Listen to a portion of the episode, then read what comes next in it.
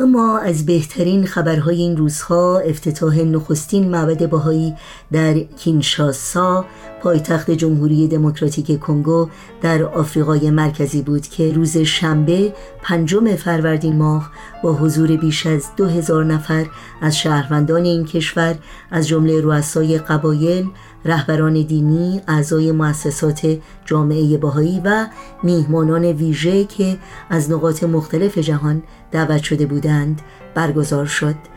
در مورد رسالت جاودانه معبد باهایی برای ترویج صلح، رفاه و بهروزی شهروندان و نمادی از بود روحانی و معنوی انسان و روح خدمت به عالم انسانی صحبت بسیاره و شما می‌تونید در سایت های رسمی آین باهایی از جمله bahai.org در این زمینه بیشتر مطالعه کنید. گزارش های افتتاح معبد بهایی در پایتخت جمهوری دموکراتیک کنگو و داستان های بسیار جالب مربوط به این بنا را هم حتما در سایت سرویس خبری جامعه جهانی بهایی دنبال کنید.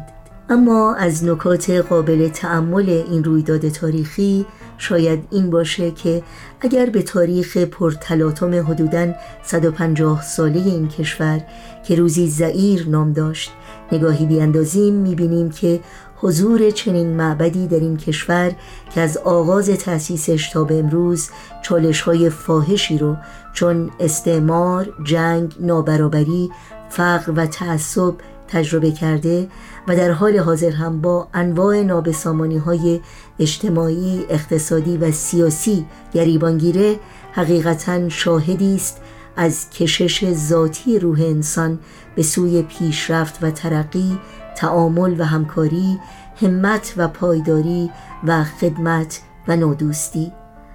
با امید به اینکه روزی شاهد افتتاح چنین نمادهایی در گوش و کنار جهان و به خصوص در ایران عزیزمون باشیم. با قطعه موسیقی همراه با حس شکرگزاری و شعف بسیار از معبد بهایی در جمهوری دموکراتیک کنگو یاد می کنیم و افتتاح این بنای تاریخی رو به مردم این کشور که از پیشینه ها و اقشار متفاوت و تنوع دینی و قومی و فرهنگی هستند بسیار گرامی می داریم e Bwana Mungu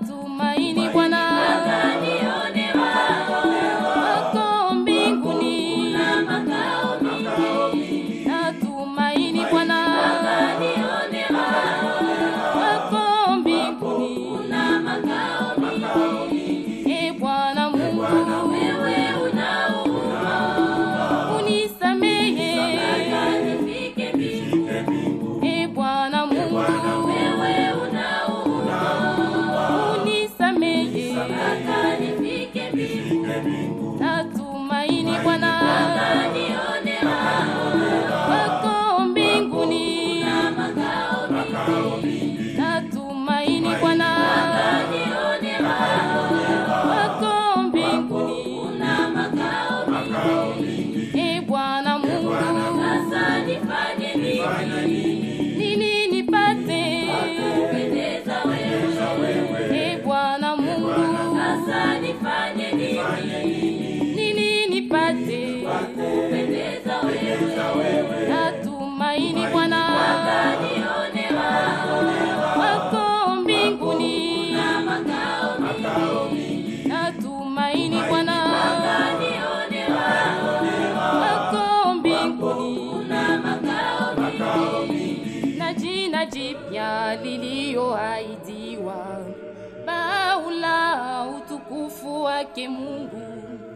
Kuna jina jipya liliyoahidiwa, baula utukufu wake Mungu. E Bwana Mungu, e Bwana Mungu